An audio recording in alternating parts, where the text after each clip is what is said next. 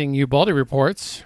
Hey, everybody, this is John at Ubaldi Report, the podcast that provides fact, not fiction, on issues facing America, whether internationally and domestically. And we're going to do two domestic things today. The uh, First, we want to touch on the um, Hunter Biden um, plea deal. And then after we spend a few minutes on that, then we're going to ducktail over to. But um, first, tell them how they can get a hold of you. Just kind of give them some information. That's a good point. You can get a hold of us by going to ubaldireports at gmail.com, or you can just check us out on all the social media platforms.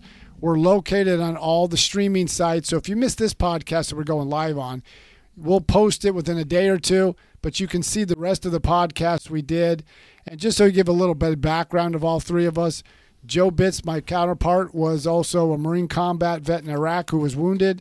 I did 30 years in the Marines with three combat tours to Iraq and Afghanistan and Ray Krause was a Marine veteran who served his time as well. So we've got veterans who just want to provide fact and let people know of what they um, what are the issues out there. We're not trying to tell you how to think.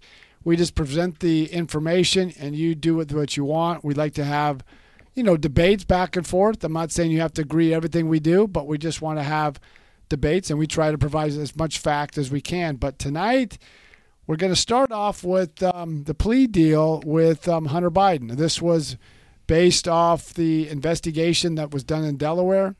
We don't know what the, the scope of the investigation was, how deep it was, or how broad it was. Senator Chuck Grassley, who's the ranking member of the Senate Judiciary Committee, asked that question. What was the scope of the investigation? Because Hunter Biden pleaded, pled guilty to two misdemeanor counts of tax evasion, and then he was sent to a, some kind of diversion program when it came to um, the the uh, the gun issue. And what I mean by that is, I work at a law enforcement uh, supply company. Not a cop. And I'm not a police officer, but we sell firearms to the public and to you know, law, law enforcement for their off-duty weapons and stuff. And one of the things is you have to fill out a background check to get a firearm. No matter who comes in that store, you have to fill out a background check. Well, one of the questions they ask you on the second sheet, at least for us, it's on the second sheet. Are you or have been addicted to? I can't remember how the verbiage went, but it goes: Have you or have you not been addicted or currently addicted to any type of illicit drugs? And Hunter Biden signed it yes. Um, excuse me, signed no. That means he lied on a federal firearm application. So it's not a misdemeanor. That is a felony. But for some reason, he was allowed to have it batted down, and he went to some diversion program. Now, Ray, who's biting at the, the bit on this to well, talk about this, and I, I'll get it back to him in a minute. I am almost, I'm always amazed that I pass. It's not that I don't have anything in my background to not pass a background check, but every time they're like, "You're good," I'm going, "Oh, thank God." well, I think we're all like that. Like, thinking, what are they going to find? But the background check form is only as good as what goes in. But when you lie, and you got to look at it this way: what if that was you, Joe, or you, Ray. This is this is way bigger and, than just us. I, I, mean, you know, I've been chomping at the bit for this, and, and before, and Okay, why. before we Ray responds, I just want to let our listeners know Ray is he's a gunsmith. He is starting to set up his own um, gun range. He's a Second Amendment aficionado. He, he, knows a lot of the issues. He's a Second Amendment aficionado, like Joe had mentioned. So he knows what he's talking about. And before I, I don't want to put words in Ray's mouth, is if a president's son can get off, how many people were convicted for doing what Hunter Biden did? Yes. And that's the point here. Yeah, and and I mean, you know, we're we're going above. This is almost a special circumstance because you have to look at who Hunter Biden's father is and all the legislation that he's brought to this country to combat this very thing that his son was charged. Well, but see, but the point that you made on that is Joe Biden campaigned, and even as president, he said anybody should be. You violate gun laws, you should be convicted. But and there's a high yes. level. You would get more than ten years. Yes. But now his son, and then his the the spouse of his of his deceased son, who had a relationship with Hunter, just willingly threw a gun in right. a dumpster near a school. So, so you have the the safety aspect where there is no safety, and anybody, a, a child could have picked that gun up, and and we don't want to go down that rabbit hole. No, we don't. But you know, your his father passed something that you know he's legislated. He has an assault weapons ban in the '90s. He has the bill in there that you get a mandatory seven minimum seven years as a, as a federal charge. So why is it that your son gets to go, oops, my bad, and no repercussions, yet you're going to lay that specific law that your son just got charged on to every American in the United States, and they don't have the whoops, I'll plead guilty, my bad thing. Well, but here's the point: jail. is they talk about people of color. How many minorities were convicted of the very same thing that his son did? probably too many. Well, and I, I, I talked about that uh, earlier. Was like, does that set precedents on future cases or even past cases? Can they kind of go? Can they retro go back and be like, No, I don't hey, know. if if he didn't get, you know, for this, you know, I'm pretty sure that the same crime matches up almost to the T of like throwing it out. Now uh, that I don't know. There if you should can, be- that I don't know if you can retroactively go back and say, well, Well, they can't because was- it's, we, it's the same I with the did- marijuana but laws. it just Going said- forward, but it just sends a it's rules not a thee, bad not message. it just says it stinks. It just shows.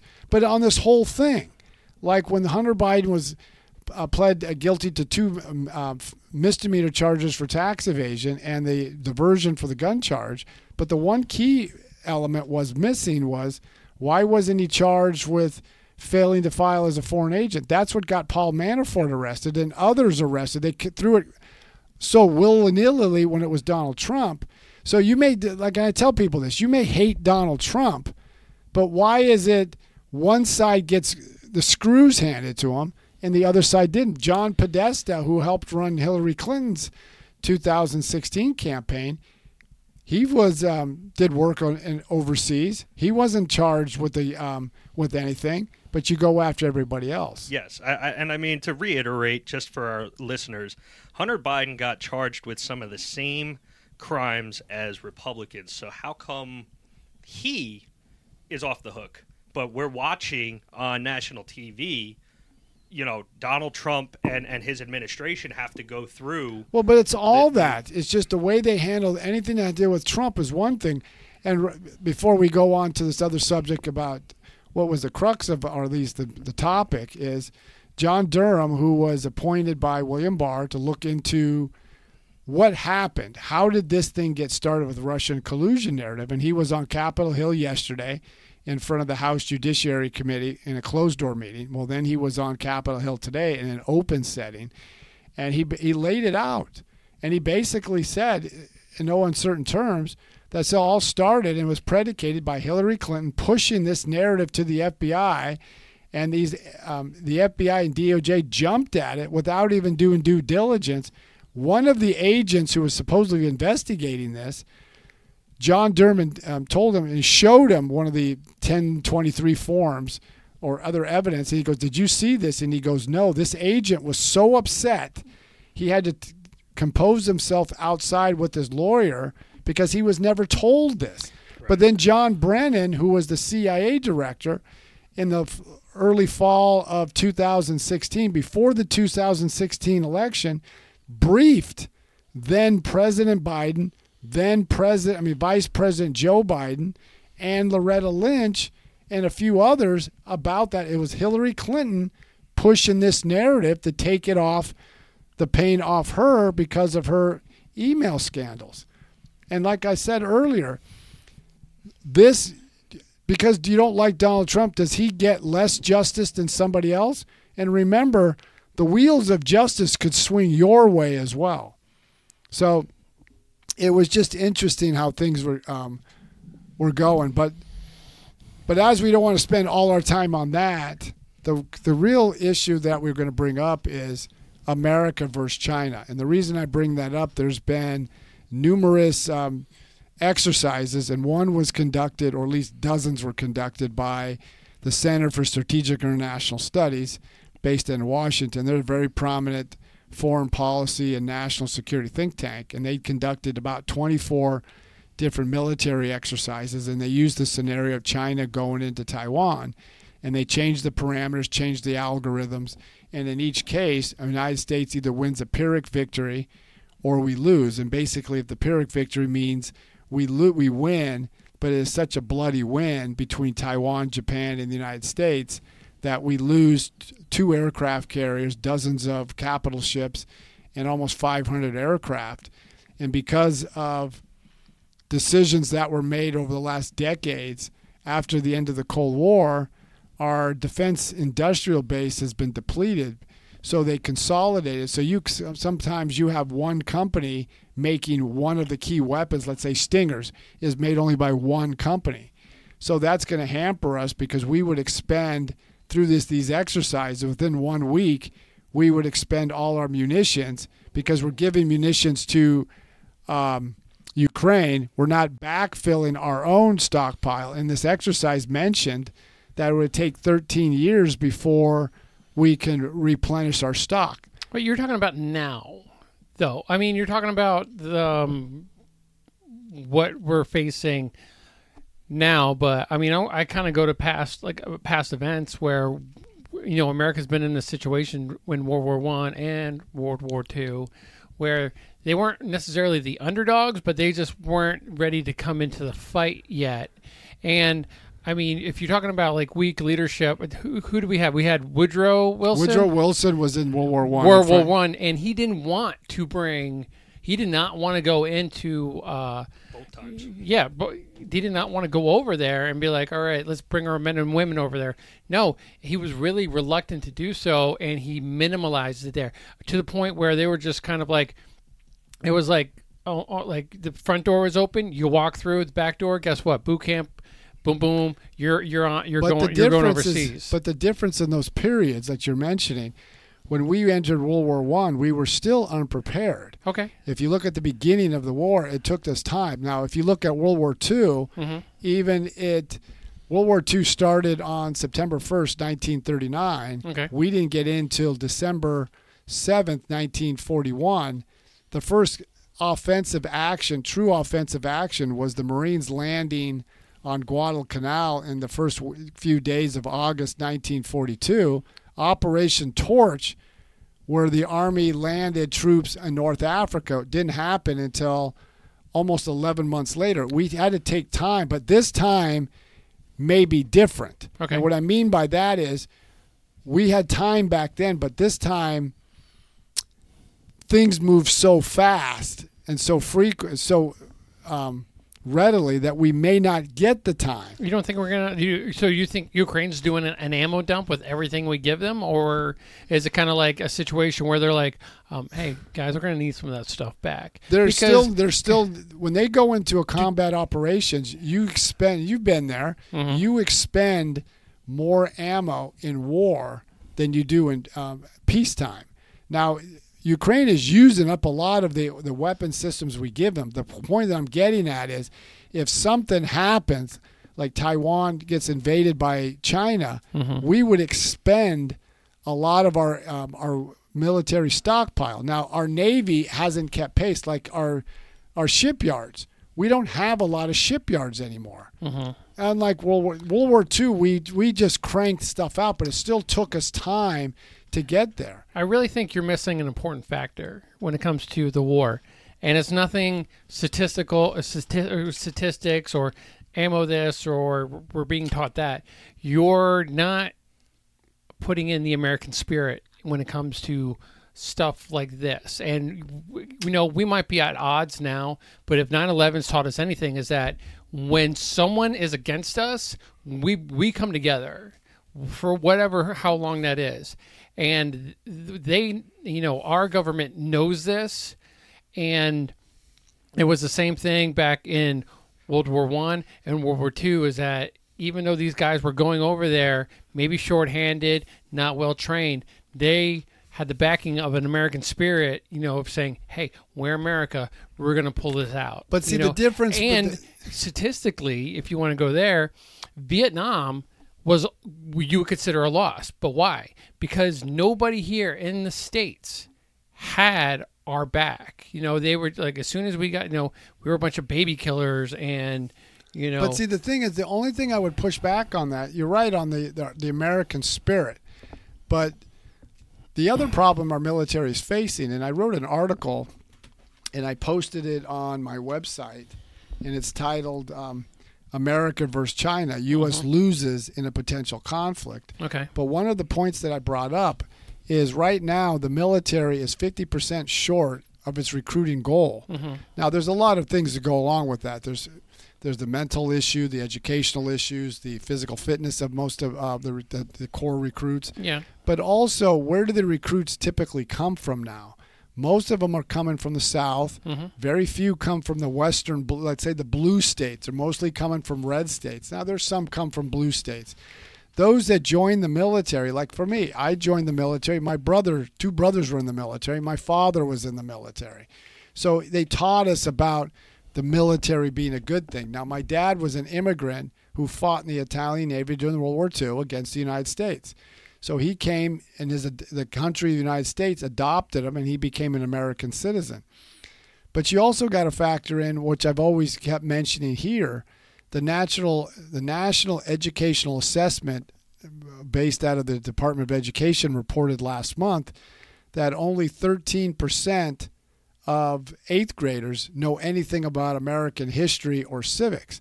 So, how many kids know about our founding fathers? They'll know, they'll teach them about how they were slaveholders. How many know about Alexander Hamilton or George Washington or Ben Franklin or Thomas Jefferson? How many know about okay, just this couple a couple weeks ago, we celebrated or remembered D-Day. How many people can explain what D-Day was, or how many people know at the same time D-Day was going in 1944? Two years prior was the Battle of Midway. Mm-hmm. Ask any kid what is the Battle of Midway. I think the lack of knowledge won't factor in. Um, I'm maybe maybe I'm for wrong- us, I like 'cause- hope I'm wrong. On well, it. when like the three of us went through boot camp, of course we like for the first first phase, we got nothing but Marine Corps knowledge. This was this person. But see, we is- also had a knowledge. I was taught history about World War II, not just Pearl Harbor, Japanese atomic atomic bomb. We were taught some of these things. Mm-hmm. But beyond just this, there's some of the things like if you go by Sun Tzu, who is the famous uh, general who wrote The Art of War, and his whole philosophy. One of his philosophy was the um, the premise of how to fight without actually fighting. But what we've done, well, at least with this administration, is we put a sense of um, of weakness. When Joe Biden first came in in March of 2021, Chinese national security team went up to Anchorage to meet with American national security team headed by Anthony Blinken, who was the Secretary of State. Mm-hmm. So Lloyd Austin was there, and so was Jake Sullivan.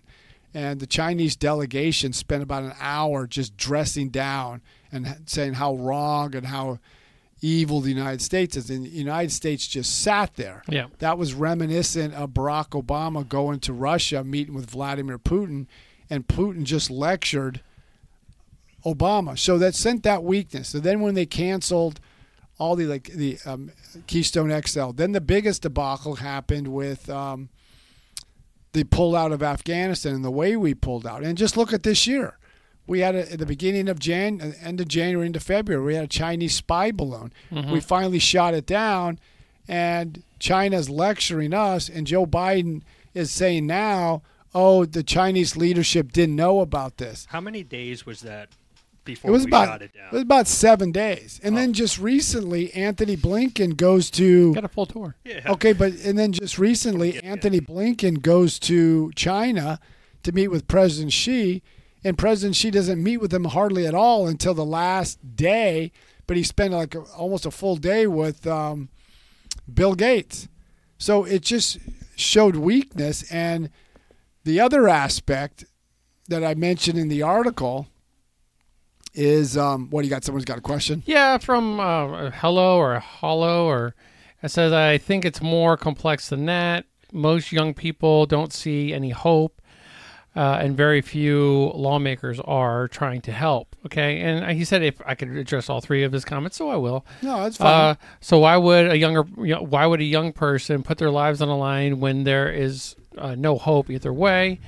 And so, I mean, No, I, I on this point right here, I would kind of agree with the um, the person who made the comment. Is our leaderships on both sides are not given an inspirational. What would you do? They just end up attacking each other and say, "I'm just wor- I'm not that guy's worse than me or that gal's worse than me," Mm-hmm. and they're not given like when Ronald Reagan came into the presidency or when he was running, he gave a vision. Whether you agree with it or not, he gave a vision what he was going to do domestically and what he was going to do foreign policy wise.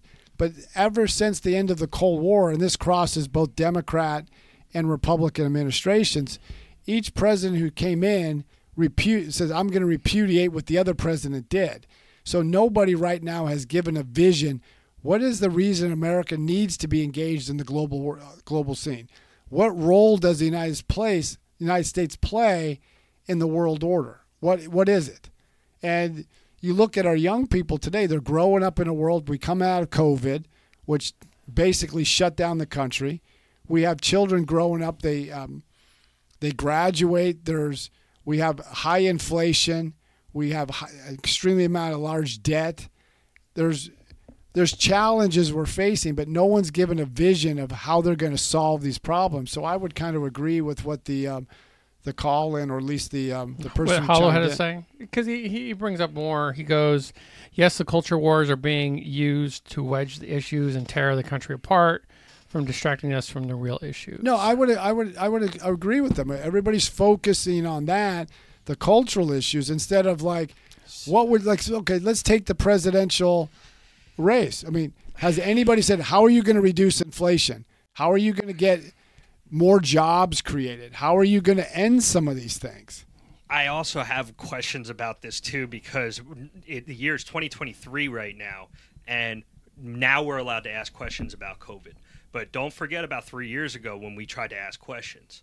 you And that's the other that's- problem. and that's a lot of problems when we're trying to figure stuff out about a pro, uh, you know, a plague coming into this country or or globally, and all of a sudden you go to ask questions and you're just shut down immediately. And now we're figuring it out three years later. Well, see, but you know. that's where the trust in the American institutions. Okay, we're, we just talked earlier in the program about the FBI and DOJ, how they lied and they did a false accusation of Russian collusion, Right. but then go with COVID. Now we're finding out from the General Accounting Office, who said the same thing as the Department of Energy and the FBI, that the, the likely origin of the COVID was from a lab leak. Yep. But also the General Accounting Office also is now reporting through evidence and research and you know getting all the documents that the National Institute of Health that was run by Dr. Fauci, we were told we didn't fund the Wuhan lab. Now we're finding out we did fund the uh, Wuhan lab. So there's things that we're finding out, and this is where trust, like the CDC, the Center for Disease Control, was working with the teachers unions to keep schools locked down. So we got kids graduating now who are unable to read at a grade level. So we'll get back to uh, Hollow's comment, uh, but um, I want to talk about. So we're enjoying a lot of freedoms here, and uh, whether they hate being hate America or they love America, they're still enjoying these freedoms. And once those freedoms are threatened, uh, you know, back in you know s- s- 9/11, they found out their freedoms were you know were in were in jeopardy is why they came together. So it wouldn't be uh, far from you know China or somebody trying to attack us that it would unify the country. It's true, but the- again, but- but the- and but also you were talking about like we have a very low recruitment rate, but you know right after 9/11 those recruiting offices were had lines out the door like it was a Marvel movie. Okay, but the difference is, you're right, but that was a direct attack on the United States. Would how would America respond if Taiwan if if China took Taiwan? Okay. That's but the other aspects I also want to get to is our military capabilities. Yeah, we spend, and I mentioned this in the article. I we spend over eight hundred billion dollars a year annually on the defense budget, but I've always said that our defense dollars aren't wisely spent. Now, Anthony Cordesman from the Center for, Strate- Center for Strategic International Study mentioned that we spend on each individual service. They look at their parochial needs.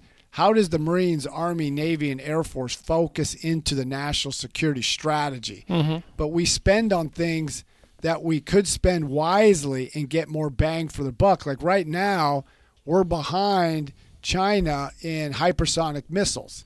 We're at that. I think we're just above the production or the, the, the production level. But we need to do things John, have you ever bought something from Wish? from Wish. Yeah, it's, it's wish.com. It's like you get like, you see all these cool items, you order them, they're from Wish.com. China, they're crap. Okay, so anything China's producing, I mean, I'm not really taking. I'm taking it with a grain of salt. I got it. as I would like f- anything from Russia. But I got it. But ATF loves Wish. but uh, but but but also you have to factor in we can't rest on our laurels if you look at history as an example in 1973 israel thought they would we always defeated the arabs in the 1956 war in the uh, 1967 six day war and also the war of attrition Mhm. and they underestimated the Egyptian army, and they almost lost this the Yom Kippur War. So countries, and we're no different. It's just like after after the Persian Gulf War, the, the, we thought we were the hemige- hemigenic power. Nobody can defeat us, and what our adversaries in China realized, and we learned this the hard way in Iraq and Afghanistan, the the Gulf War was um, countries learned how not to fight the United States. Mhm. The Iraq War and Afghan War showed to the world how to fight the United States. And remember, we got kicked out of Afghanistan by a bunch of goat herders wearing flip flops. So True, but We the- that extraction could have been better. And it could have been, but also the military needs to focus on war fighting, and the whole mission of the Department of Defense is to deter war and protect the homeland. And I have a, um, a I know a senior commander at one of the regional commands, combat commands at MacDill, and he spends half his day on diversity, equity, and inclusion training. So there's something we just got to We can't rest, and we just got to be. Well- and I'm not saying go to war. I just want to be prepared so we don't have to. But also, like, I mean, in regards to like even like Vietnam and Afghanistan, those were conflicts we couldn't win. And kind of going back in like the history, especially like during the early '90s when we were aiding Afghanistan to beat Russia because we were just trying to pick a side. So even Russia had difficulty uh, taking down Afghanistan. So would I call that a loss? Not necessarily. Well, but the only thing I would disagree, Vietnam, when we went into Vietnam, General Westmoreland, who was the ground commander there, he took a plan that was better suited to fight the Russians. And when we went into Vietnam, I mean Afghanistan, we duplicated what the Russians did, who duplicated what the British did, who duplicated what the Persians and everybody else did. yeah. So we need to think about who we are fighting and how the like how the Chinese fight. How are they organized? How are they equipped? What do they do? The last time China got in a major conflict was against um, Vietnam in 1978. I mean, there's a lot of factors, like outside factors too. Is like why you always look at the underdog when it comes to like football or like certain games and stuff like that. Is that you know when China goes in to fight, they're fighting because their country's telling them to fight. True. But when you're going up against somebody like America, you're not going up to them because their country's telling them to. You're going up to them because they want to. I understand, but I just want I want our military to spend its money correct. I want our generals to be able because remember we haven't won a war since World War II. Mm-hmm. I just want to be prepared. So, like George Washington once said when you speak into the joint session of the House and the Senate, the surest way to preserve peace is to prepare for war. yeah. and we're but we're but right now they the, their adversaries are looking at our divisions they're looking at the weakness from the biden administration Okay.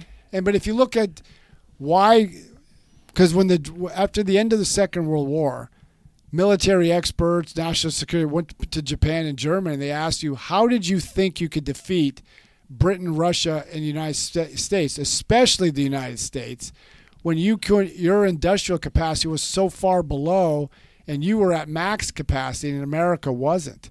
Because they didn't think we would fight I also- That's the problem. Korea was the same way, and so was the first Gulf War. How I we got in? I also believe we're looking at things on the surface. Like you're, they're looking at diversity and inclusion and um, That'll be the first. the drag the drag show uh, the drag shows in the air force base and stuff like that and you're seeing that because that's just on the top that's just like i really think if you maybe sat down with soldiers marines sailors you know maybe some air force guys you'd really know what's going on and i bet you it has not changed from what was what what is going I on I talked to a lot of military because I, I got people in my church right outside. Um, they're right outside MacDill. I talk to mil- military person all the time, and they're. But I you're talked also, to one. you're also talking about the air force I no, mean, there's a lot of there's a lot of army there, and I talked to one special forces who was a I think a staff sergeant or sergeant first class, and he spent 14 years and says, "I'm just done. I'm tired of doing all this type of training." Now, do we have anybody? I know I've seen some questions come in.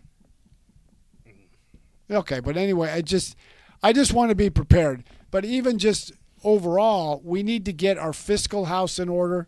We Mhm. need to get our defense dollars spending in the right way. but that's not going to happen under this administration Well, even but even for Republicans, when Republicans were in charge, they didn't really alter how the government spends the, the, the taxpayers' dollars. So I mean, I'm glad they're doing it now, but we need a coherent plan because we're 32 trillion dollars in debt. mm-hmm. So we got a lot of problems, and we've got to get back to what each mission of the military is for. But we also got to reassure our allies, and this administration just just look how he engages with the um, our allies. I mean, when he went to Japan for the G7 summit, he snubbed. I, I got it. We're in this debt deal to raise the debt ceiling, but he snubbed Australia and he snubbed Papua New Guinea. This was a chance to reassure our our staunchest ally in the Pacific, Australia, and he didn't even visit because he had to get back. And then we found out he wasn't even in the, the lead negotiator.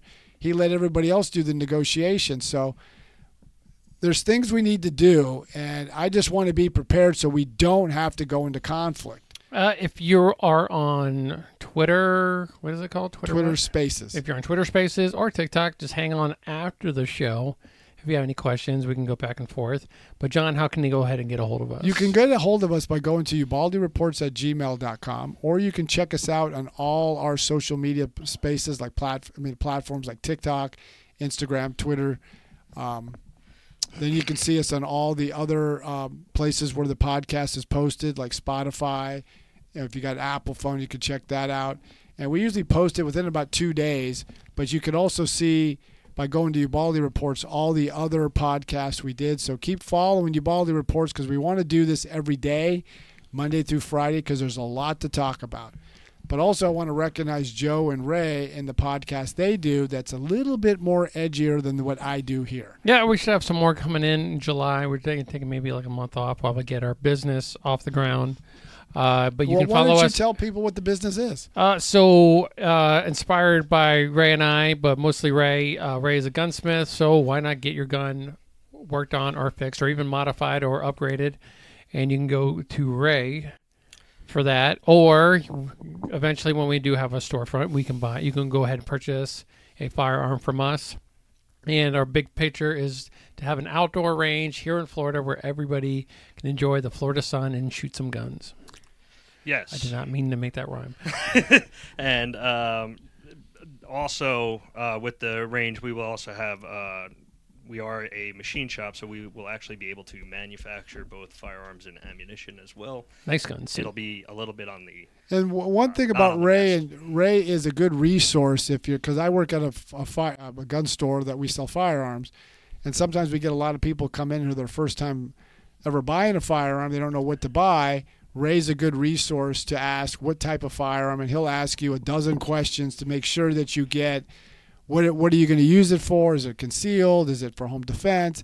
So you can get the firearm that is best suited for your needs instead of just having somebody sell you one just to sell you a firearm. Um, and some news uh, recently. Uh, the House passed the pistol brace uh, ban, so hopefully that'll get overturned. We expect Joe Biden to veto it. It's in the Senate. I think they're actually voting on it tonight or tomorrow night. Um, if that happens, the House and Senate will both have overturned the Pres- ATF rule, but this will veto, and once it goes and gets vetoed, this will go through the court system uh, to expect an overturn. Um, and I actually think the House was, they were saying something about the House could actually overturn this. And also Well- remember, if you put a pistol brace on, it ups the caliber of the. Yeah, I, I've never, eh, God. Why didn't you tell me this from the beginning? I well, would have if the one. president, if the president, let's say, um, signs it and the, the Congress overrules the president, that means that law is no longer invalid. They can go to the courts, Yes. but that has to be a court case to get there. The Supreme Court usually doesn't overrule a veto unless it's a constitutional issue. But in this case, It I would is. say they, the president or the executive agency doesn't have the authority to make a major rule Right. change like that. So that's the the crux of the matter. All right. But Stay tuned for that. all right, but for the rest of you want to stay on and ask questions on Twitter, I mean, excuse me, TikTok or Twitter Spaces, please stay on.